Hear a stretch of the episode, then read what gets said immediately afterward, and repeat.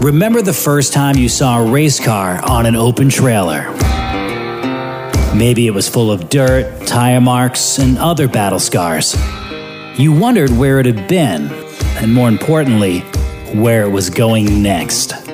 Every open trailer has a story, and we're here to tell it. Welcome to the Open Trailer Podcast.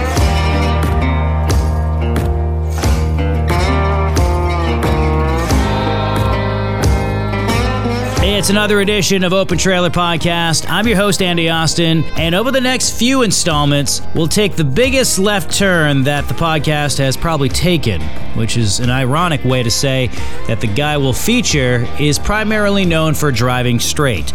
Now, we've covered racing from all over the state of Maine, but primarily circle track. That's generally what racers in Maine are known for. However, there's an incredible drag racing community, and one of the top guys of all time is the instigator, Lomer Pelletier. And there are many reasons why Lomer has come to the podcast today. Number one, he is a Maine Motorsports Hall of Famer. Number two, he has an incredible story. Where he came from, how he built his business, and the values that he lives by today is, I mean, get ready for a, if you love history, not just racing history, but history in general, I think you're really going to appreciate the next two episodes.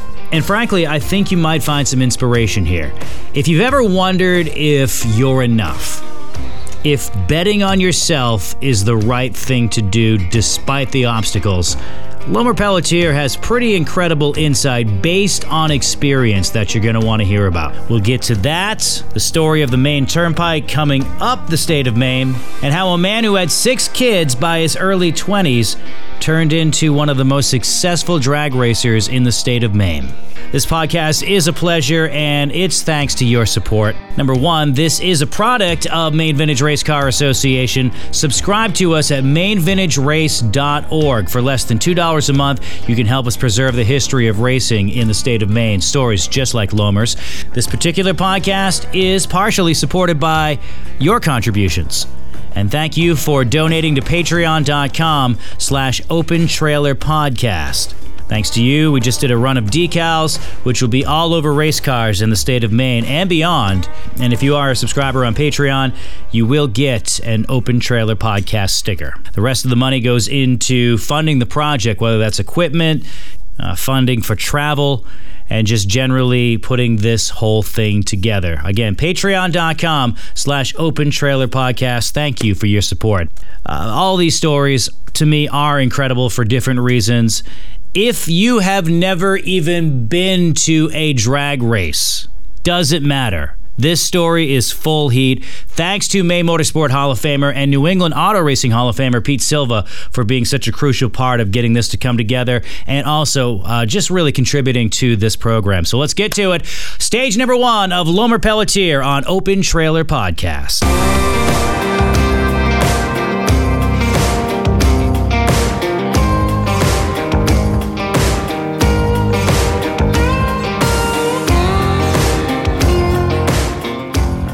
You know, this afternoon we are in your shop in Sidney. Sidney, Maine, yes. Lomer, how long you been here? I've been here 30 years. This this is quite the palace here. Can you explain to me what goes on in, in the, the Pelletier Automotive Shop? Well, I own a car dealership in town, but this is my home. I uh, I got done really working in town when I was 75, and I built this place here to retire and I do street rods. I do uh, classic cars. I build cars. I still build motors, uh, rear ends, and transmissions. So one thing that you left out is the fact that um, you you still win races. You still win matches. Yes, I do. Uh, 84. I won the last race that, uh, that I raced in. Just to backtrack a little bit, you're 84 years old. I'm 85 now. 85, and you're still winning. Yes.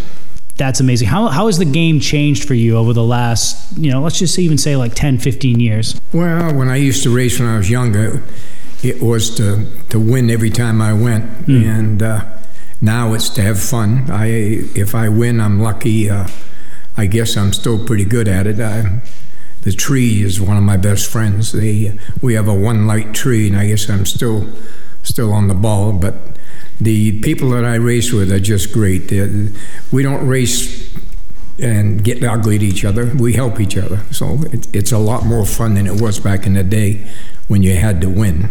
So you're 84 years old. You're sitting and you're at the tree, as you call it. What goes through your insides when, when it's counting down?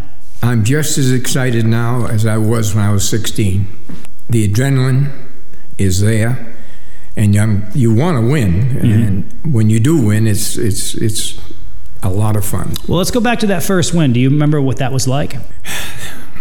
That was with a 48 Ford with a Pontiac in it. And I was street race. I used to street race a lot before I before I drag race. Mm-hmm. But in '62, they built a drag strip at uh, Airport, and I was one of the first ones that went down there. And I built that 48 Ford that I used to drive on the street and put an old Pontiac motor in it and a three-speed 57 Chevy motor and tra- rear end, uh, transmission and rear end, and I used to win with it. So, so when you're when when you take off, how focused are you on the straight, or are you looking to the side to your competitor? No, no, you never look at the side. You don't. You look straight ahead. You don't care what the other guy's doing that you got to beat. So how do you know when you win? There's a light on at the end of the strip. I race eighth miles, mm-hmm.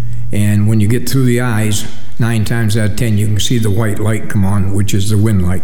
How many times did you lose? Because really, it's not like circle track racing where you can finish second and it's amazing.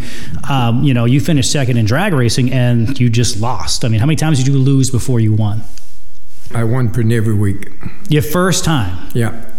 Wow. I was a pro at it because I raced on the street. Pete Silva is joining me with uh, today's podcast, and you guys go back so so far. I mean, well, to your dad. Sixty years and probably seventy with my father. But how did you guys meet? Well, through through my father. And as we got, I got older and went racing. Lomer helped my, me, like he helped my father and everybody else in the neighborhood. But I'd like to back up just for a second. This garage you were talking about, we're sitting in. This houses the two drag cars, mm-hmm. the two Instigator Camaros. And the 48 Ford he was talking about is the same car when we were teenagers. So that had to be in the 60s. Yeah. The Lomer would pick myself and some of the neighborhood kids up to take to the Norridgewock when he was drag racing and winning races. I was probably 14 or 15. Myself and David Prescott and Clarence McLean, which was really big for us, being young, to go with a guy that actually had the car that was going to race and win the races and then ride home with him.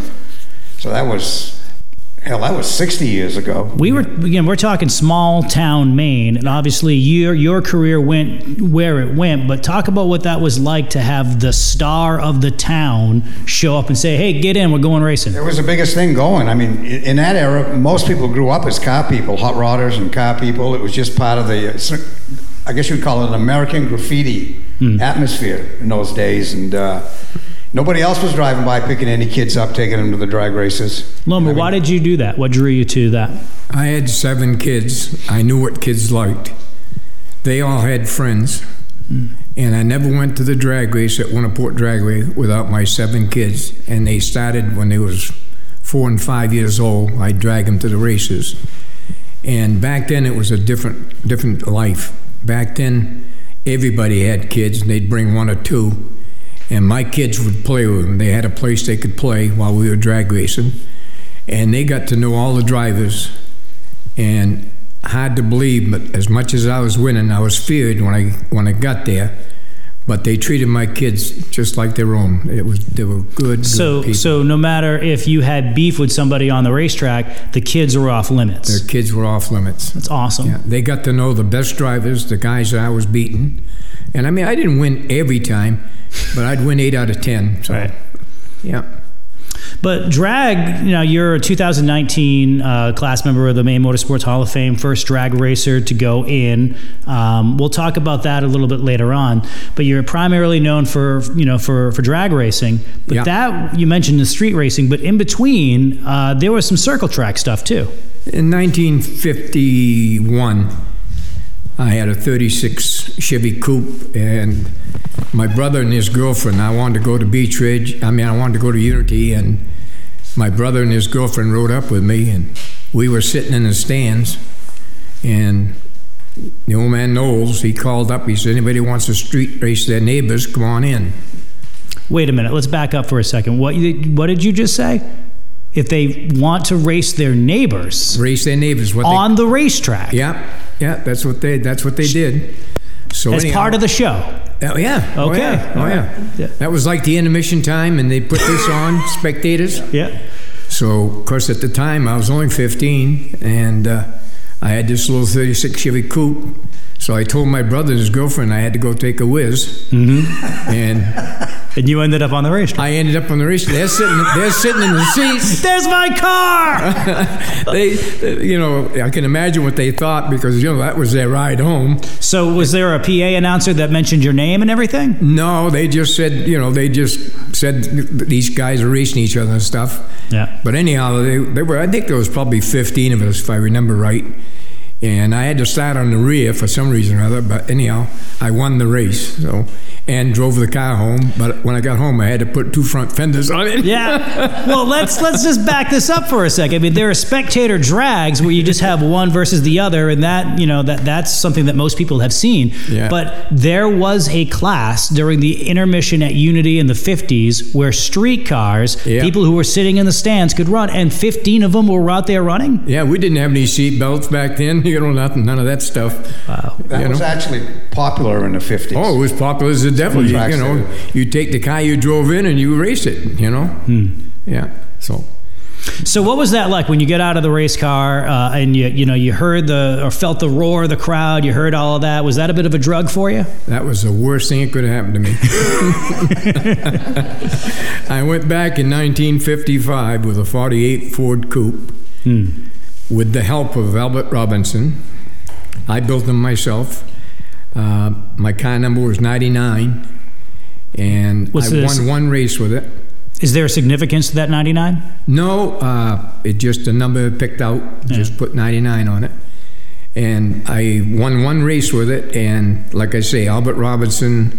I raced with all the big boys, but I'm not a good circle track racer. I was a straight ahead guy. But anyhow, I sold the car to a guy by the name of Buddy Waugh, and he'd never drove a stock car before. And I think he won 13, 14 features with it, didn't he, Pete? Yeah, he won a lot. And I think there's a great story you'd be interested in hearing on how that came about, the car and the motor in that car came about. I Oh, think you oh, need to tell that Yeah. story. Well, my mother's par- my mother's relatives lived in Beauceville, Canada, and I used to take her up on one weekend, and I'd go pick her up at the end of the month. So I'd made two trips a month to Canada. So one day I took her up there, and just before we got to my aunt's house, they had a two and a half ton Ford truck that they were pulling the motor out. They had the motor on it with chain falls. And I looked at it and I said, Oh God. So I turned around I went back and I said, What are you guys doing? And they said, They're changing the motor. They're putting a Sears and Roebuck's rebuilt in it. And I asked them what, what they're going to do with the motor they're pulling out. They told me they had to trade it in for 50 bucks credit. And I said, Well, I said, Would you guys take $75 for it? Well, they jumped at that because it's, hmm. you know, another $25. And that's the motor that I brought home, and that was a truck motor. And of course, the blocks, and they were stroked. The- Them two and a half ton trucks had a wicked stroke in them, and you could blow them almost 200,000. So I built that motor, and that was strong. Yeah, those had like a four and a quarter inch stroke motor in them. Yeah. So they could be bored. Yeah. You guys have already talked over my head about motors and everything all you know all afternoon, and I'm, and it's it's great. What made you such a car guy? Because you know, at your age of 85, it just doesn't seem like you've lost a tick on the specifics of what it's needed to go fast. When I was probably eight, nine, ten years old, I used to go to Woolworth store and Fisherman store, because they're unheard of now. But they used to have little plastic coupes, and I used to carve them with a knife. I'd carve the fenders, make street and make stock cars out of them, paint them up like stock cars, and that's how I got started. So, like most kids would do with Matchbox cars, Right. you Yeah. would do Yeah, with these type of race yeah, cars. but I made my own. Exactly. Yeah, yeah. And, and what year? So let's see if we can do the math. Like, what year are we talking about when you're eight, nine, ten years old? What year were you born? I was born 1936. So we're talking 1946, fresh off the Second World War, right when stock car racing's really starting to kick. Yeah. And that, I think, runs parallel to your, you know, your interest in race cars. Um, but you know, hey, race cars even back then took money. Yeah. Um, You know, how did you get the money to race? Work. Work. My father drove a stock car. He wasn't. He never lived with us. Uh, he left us when I was five, and he raced stock cars. Not very good at it. He, Right. wrecked, he wrecked everything on the track. Well, in the 40s, where would he have raced? yeah. Cherryfield, Bangor. Bangor. Yeah. Unity opened Oakland. in 48. Oakland. Unity opened in 48. Uh, there was Waterville, Oakland. I think there was Brewer, Belfast. Yeah. They used to go down to the uh, Windsor Fairgrounds. Right. All the fairgrounds there. had it. Yeah, Yeah. Lewiston. Yeah. Yes. Yeah. Yeah. Okay. So yeah. So he's racing. He's not very good at it, but you're you're you're drawn in. You're like, I want to do that. Yeah. So you develop this passion. You have an amazing. Where did you get your work ethic from? If you had seven kids by the time you were, by the time you were 22, Right. and you only went to the fifth grade in school, how do you think you're going to feed them kids? Well, you know, you can say that, and then, then that's that's that's a great answer. Knowing you a little bit this afternoon, I've learned a little bit more of your backstory. And before you had the seven kids at 22, Yeah. uh, you had an incredible work ethic because you, you were. What was your first job? First job was at, at a bakery. I had to go in at three o'clock in the morning and make donuts, and I went in. I was 14. And you went to school afterwards. I didn't go to school. So you stopped going to school. Why? 14. 14 years old. Well, I'd go sometimes, but Right. I, I could get away with most of it because back then they didn't chase you. If you didn't go to school, the heck with it. No truant officer. No. No. No. No. Not a A lot of, I think a lot of young kids. We all had to work. I Yeah, mean, young I- kids had to work to help This support this the family. town, people worked in the mills Yeah. when they were 15. Mm-hmm. Yeah. So you went to work. Um, what were your days like if you weren't in school? Well, I worked till probably 10 o'clock in the morning. I go in three, work till 10. Mm-hmm. I guess I just hung around. I really don't remember, to tell you the truth. Yeah. But And you're fascinated with, with cars. Where does automotive come into the picture? oh, my girlfriend will tell you that. Many times she says to me, she says, Can't you find a hobby besides cars? I get up in the morning, I go to work, I sell cars, I work on cars. I come home, I work on cars. Present day. Present day. But when you were 15 years old, you because we mentioned you were 14 and you were working in the bakery. At some point, uh, you get into your own vocation, your own line, your own lane when it comes to, to motor vehicles. Yeah. Well, I saw there was a way to make money. Uh, back then, you could buy a decent car for fifty dollars. I'd paint them all black with a paintbrush, and I'd paint wide white walls on them, and I'd get hundred dollars from them. So that was a fifty dollar profit for one day's work. That was big money.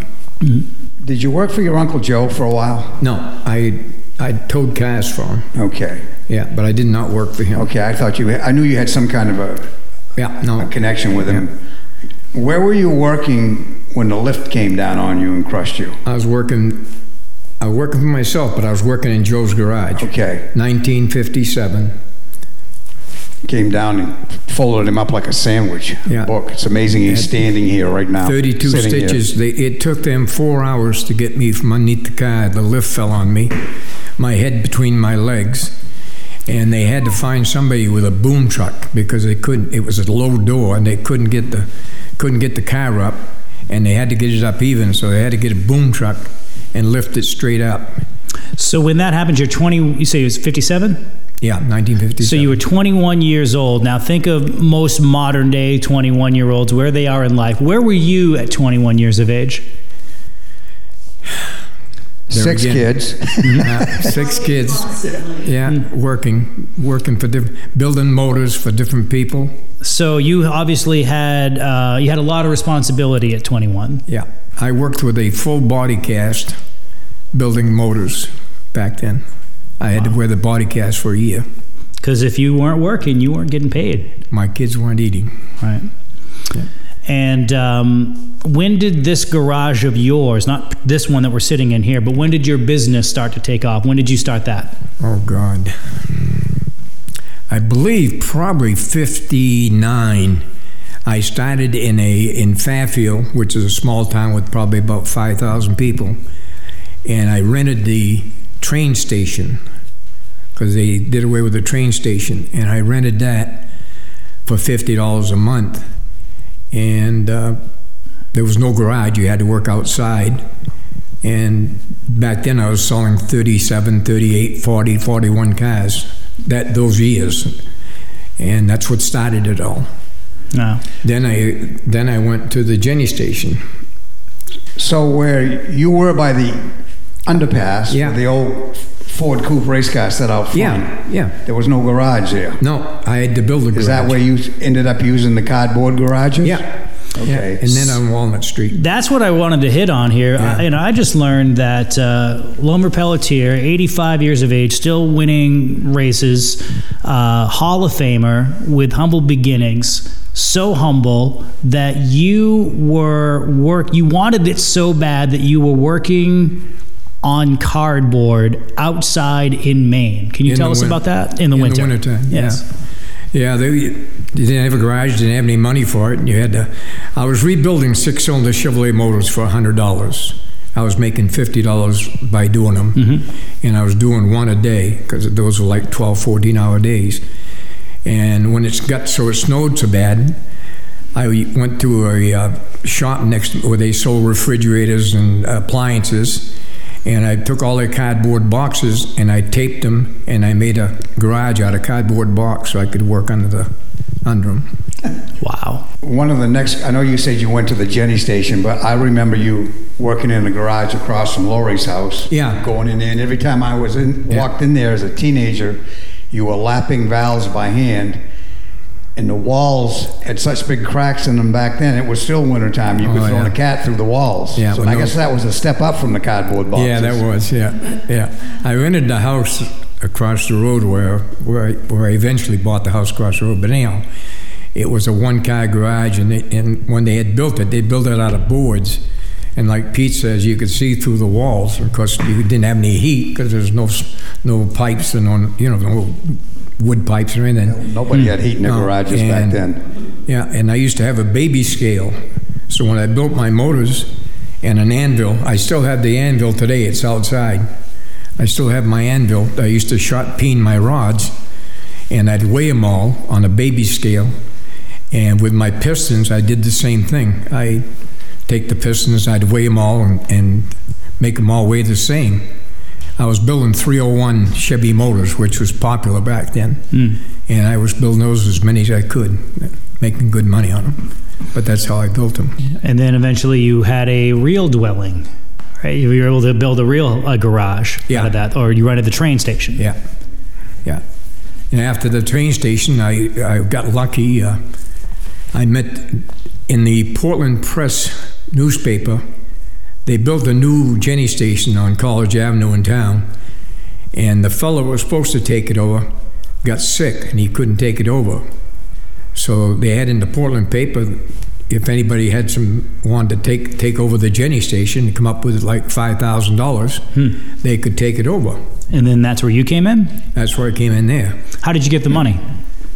That's the story I'm telling you. Okay. Well, anyhow, the fellow's name was Robert Jenney, Jenny Oil, and I called him on the phone, and I told him that I'd like to take the station over, and I would like to sell used cars there and sell his products. And I said, I've got seven kids, and I said, I don't have the $5,000, but I can give you credit references of the business I've done with in town. So he uh, said he had several people interested in it and uh, that he'd get back to me. Well, one day he calls me up and he says, Can we make a meeting? I says, Yeah. So he hit my house that I was renting. He hit that house at 5:30, and when he knocked on the door, there was nine of us at the table eating, and he came in. Now this is a wealthy man. This is Jenney Corporation. Mm-hmm. And I asked him if he wanted to eat with us, and he says, sure. This man was six six, Probably weighed 275, all muscle. That's a big man. Yeah, and we sat down. He ate with us, made room for him. And after supper, we went in my little living room. We sat down, we talked about it, and I told him right out. I says, I can make it go. I says, I can make it go. And he says, You know what? He said, I'm going to take a chance on you. He gave me that brand new station, and I made him money, didn't I, Peter? You did, and I and I believe that. I mean, you you always did something anyways and made it work. But I think your time at the Jenney station really launched Pelletier Auto Sales. Yes, it did. Yeah. I, I thought, you know, you, it just didn't end. Com- Yeah. It just never stopped. Se- 55, 57 Chevrolets Oh, yeah. with a specialty there, but Yeah. never stop Painting cars and selling cars. Yeah. So- we painted, painting two cars a day. I'm sorry, I'm, I'm just trying to connect the dots here. So in the Portland Press Herald, they they made the announcement. This wasn't for a Portland business. This was for up here. College Avenue, Waterville, Maine. Okay. Yeah. Yeah. Yeah. It got so then I said, well, I could see the picture on the wall. I was there till 1967, but I bought my place on Kennedy Drive in 66. But I couldn't move into it till 67 because the, the fellow I bought it from was building a new Chevy dealership and he needed, he needed the money. So we made an agreement. I'll, he can have the building till 67 but he would leave everything in it. Everything that was in that building, he left in it. And uh, in '66, I was running the Jenney Station and looking forward to coming to to Kennedy Drive because back in '66 is when they built the interstate on the other end of town. So that was killing College Avenue because 201 was the main route from Canada, Bangor, whatever. You had to come down that road. So I saw in the future where I should be on the other end of town. And it was a good move. Can you? Um, I'm fascinated by all. Obviously, I do this podcast, so I'm fascinated by history. Can you tell me what it was like, the anticipation, and because we're speaking of the Maine Turnpike, Interstate 95, coming north of Augusta, that was as high as it was. Yeah. So, what was the scuttlebutt uh, around town that hey, there's this new highway coming through? Well, it was Portland was the only interstate, Portland to, to Massachusetts back then. And what they did is all the counties had to come up with money, uh, money to build. So they built it in stages. In other words, they like they built uh, from Portland, let's say uh, Augusta. They built that part. Then they built Augusta to Waterville. Then uh, Waterville to Bangor. They built it in stages. So we could see it coming. That if the interstate comes through from Bangor, they're no longer going to use Kennedy Drive, where my business was. College Avenue. College Avenue, yeah. We, they, they were no, no longer going to use that. 'Cause you They were gonna right on- bypass town. Right. So you were in the center of town on was it Route 201? Yeah, Okay. Basically, the only four lane in town, yeah, right through there. yeah. It was the only four lane in town. Yeah, Yeah. So you get the you get the the business on the other side of town, and, and it benefits you greatly. When he went there, I mean, it it was just a two lane road. Two-lane road, yeah. I mean, it hadn't developed yet. Yeah. And How much of a gamble was that? How much did you say? All right, well, this is going to pay off in X amount of years. I paid ten thousand dollars for the place, and it was only valued at three thousand. I wanted it so bad, I paid ten thousand for it, and eh, my uncle, which is a businessman, told me I was foolish to spend that kind of money. what business was he in? He was in the car business. Yeah, he's in the car business. He had a Toyota dealership. he brought Toyota to the area. He brought Toyota to the area, yeah. He was in used car business till Toyota hit Maine. Hmm. But anyhow, it was an immediate success. I mean, immediate. How how long did it take you to make your money back? Oh, God. I made it back six months probably. that, that place just was good from the beginning. Oh, it was just worked. It, was unbelievable. It was the main road from uh, Winslow, Belgrade, uh, all the towns outside of town, west and east, had to take that But it road. was full service, it wasn't only a used car dealership, it was body work. Yeah, I did everything, body work. Yeah, yeah. Motor swaps, anything mechanical we did. Yeah, and body work. Yeah, Not long after, if you wanted to get to the interstate, you had to go by Pelletier Auto Sales. yeah, yeah. In fact, they built a bank next door to me. Seriously. That's amazing. So, um, you know, just to recap here a little bit on things we've talked about. Your highest level of education is the Fifth grade. Have, did you take anything afterwards? Any, I read books. You just read books, and you're fascinated. If you go in my house right now and go beside my chair, you'll see at least 20 books.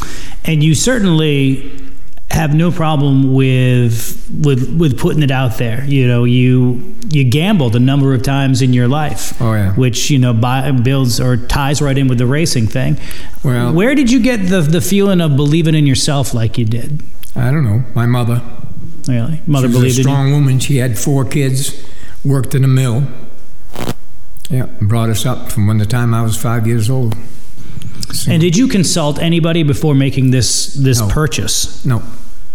Everybody told me I wasn't. I'd never amount to nothing. We have Lori. Is Lori? Yes. Um, actually, you can give Lori the mic for a second. So, Lori, do you remember just just a little bit? Lori, do you remember uh, when when this whole thing went down? Like when your dad got that new dealership, Pelletier Auto Sales. I remember when he got the dealership, yes. I was very, very young, but I do remember. Do you remember the reaction in the household? No. No. I think I was too young. What were your uh, What are your memories of your father at this time? Because obviously he seems really busy building his business, and you know he has a lot of kids. You have a lot of siblings. My take on my father is he's such a caring, compassionate man. If you know him well, you know this. He would give you the shirt off his back if you needed it. Um, he didn't only support his seven children, he supported many other people. So when people are traveling from point A to get to point B back in those days and their car broke down and they'd stop somewhere to ask for help, they were sent to Pelletier Auto Sales. Um, my father would fix their vehicle whether they had the money or not. Some men just couldn't do a deal on that, you know, have something done and not pay for it. So simply um, a set of pots and pans in their car would do. You know, an item in your car would do for the payment, but as long as he could fix your car and get you and your family on your way where you needed to go, he was going to do it. Lomer, Lomer, where did that come from in, inside of you? My mother. Really? My mother. She was a strong woman. She she took care of everybody. Oh, she would take care of her sisters, which didn't have nothing, and she didn't have nothing. She was the mother.